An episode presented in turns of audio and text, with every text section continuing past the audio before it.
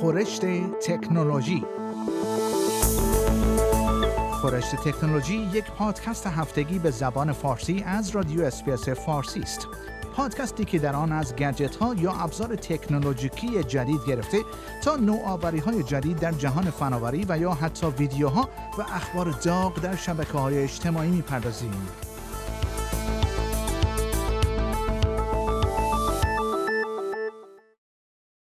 موارد کلاهبرداری اینترنتی در استرالیا در سال گذشته افزایش شدیدی داشته است و به 33 میلیارد دلار رسیده است.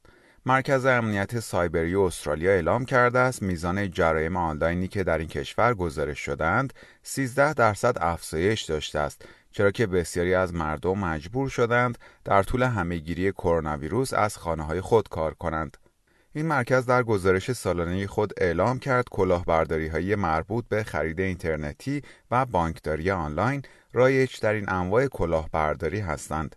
در این گزارش آمده است بیش از 75 درصد از جرایم سایبری مربوط به موارد از دست دادن پول یا اطلاعات شخصی افراد است.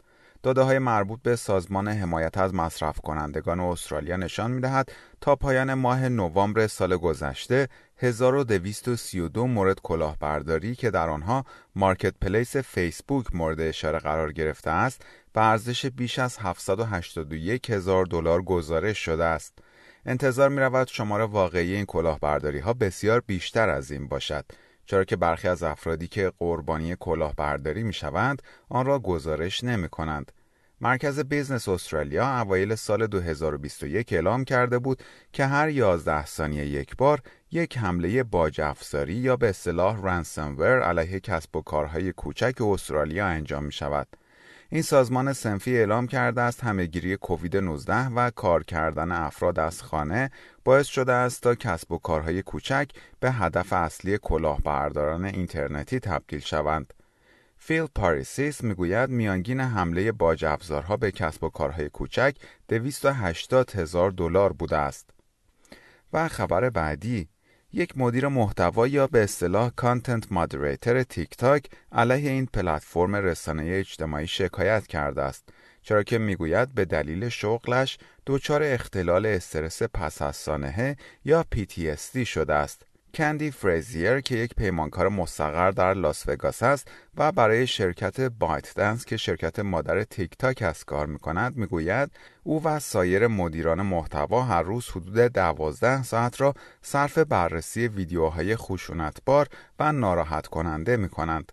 به گزارش CNN خانم فریزیر در شکایت خود اعلام کرده است که تیک تاک حمایت های لازم از جمله خدمات روانشناسی را به طور مناسب به کارکنان خود ارائه نمی کند. این شکایت که در دادگاه فدرال در کالیفرنیا مطرح شده است احتمالا باعث خواهد شد تا نظارت بر نحوه عملکرد تیک تاک افزایش پیدا کند. تیک تاک یک پلتفرم به اشتراک گذاری ویدیوهای کوتاه است و این رسانه اجتماعی اعلام کرده است شمار کاربرانش به بیش از یک میلیارد نفر در ماه رسیده است. یک سخنگوی تیک تاک اعلام کرده است که این شرکت درباره موارد حقوقی که در جریان است اظهار نظر نمی کند. وی می‌گوید تیک تاک در تلاش است تا محیط کاری را برای کارکنان و پیمانکارانش ارتقا دهد. و خبر بعدی بیل نیلسن مدیر ناسا اعلام کرده است دولت آمریکا مصمم است تا عملیات ایستگاه بین المللی فضایی را تا سال 2030 تمدید کند. وی در بیانیه اعلام کرده است ایستگاه فضایی بین المللی چراغی برای همکاری های علمی صلحآمیز بین المللی است و بیش از 20 سال است که پیشرفت های عظیم علمی، آموزشی و فناوری را به نفع بشریت رقم زده است. وی اصرار داشت من خوشحالم که دولت آمریکا متحد به ادامه عملیات ایستگاه تا سال 2030 شده است. این تمدید زمانی در حالی صورت می گیرد که ناسا در حال برنامه ریزی برای انتقال از ایستگاه فضایی بین المللی به ایستگاه های فضایی تجاری و سایر سکوهای خصوصی در مدار پایین زمین است.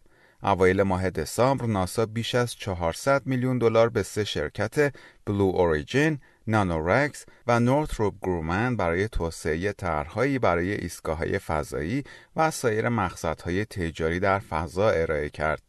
ناسا گفته است که دور شدن از ایستگاه فضایی بین المللی به آن اجازه می دهد در هزینه های خود صرفه جویی کند و روی ماموریت های آرتمیس خود به ماه و مریخ متمرکز شود.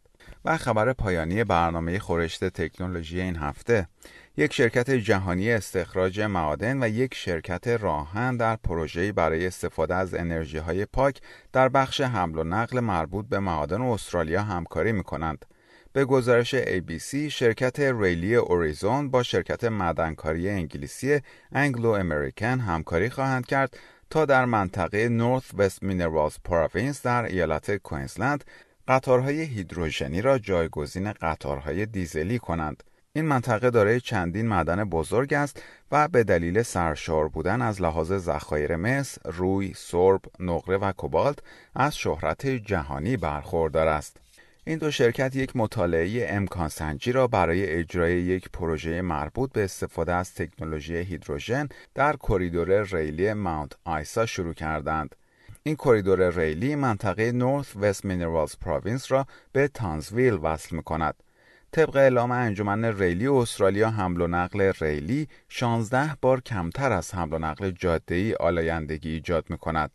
طبق تخمین این انجمن انتقال یک درصدی حمل و نقل از جاده به ریل در استرالیا هزینه های ناشی از تصادفات، انتشار گازهای گلخانه‌ای و مشکلات مربوط به سلامت را تا 71.9 میلیون دلار در سال کاهش می‌دهد. اندرو هاردینگ مدیرعامل شرکت اوریزون می‌گوید استفاده از هیدروژن می‌تواند میزان انتشار گازهای گلخانه‌ای را کاهش دهد. وی می‌گوید استرالیا سال 2050 را برای به صفر رساندن انتشار گازهای گلخانه‌ای انتخاب کرده است و اوریزون مصمم است به دستیابی به این هدف کمک کند.